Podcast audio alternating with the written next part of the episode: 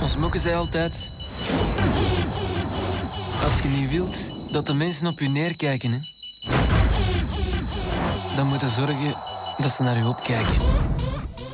Seks, dranks, drugs en harde beats. Het komt allemaal, allemaal voorbij in de film Zillion. Hoorde u net de trailer van. Die ook wel de Belgische Wolf of Wall Street wordt genoemd. De film is een grote kaskraker in België, maar er is ook kritiek. Contact erover met journalist Bart Eekhout. Uh, Bart, goedemiddag. Je hebt de film gezien, hè? Kun je allereerst vertellen waar die over gaat?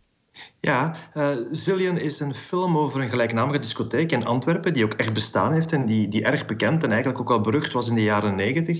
Het was een spectaculaire high-tech dansplek in het centrum van de stad, waar iedereen die mooi en beroemd was in Vlaanderen graag uithing.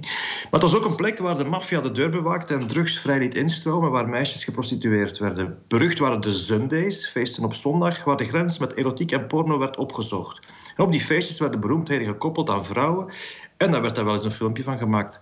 De film hmm. vertelt dus het verhaal van die roemruchte en snelle opgang en neergang van de discotheek De Zillion. En ik zei het al, er was ook kritiek op de film. Waar, waar zit die kritiek hem vooral in? Ja, regisseur Robin Prompt wil vooral een lekker verhaal vertellen.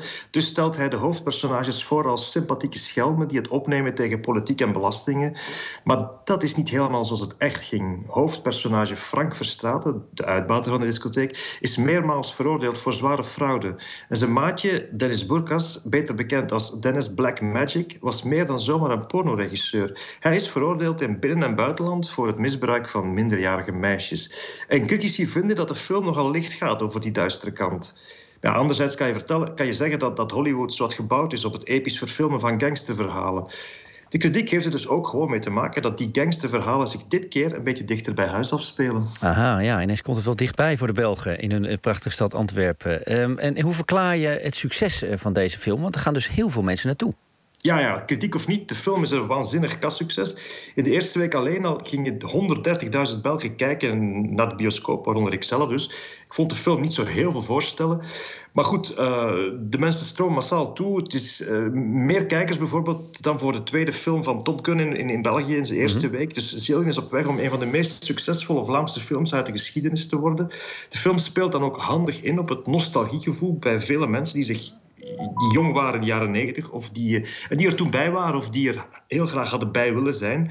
En de film komt wat dat betreft ook wel een beetje op een goed moment en past in de knaldrang uh, van vele mensen die zich bekneld voelen door corona en, en, en door de energiecrisis nu.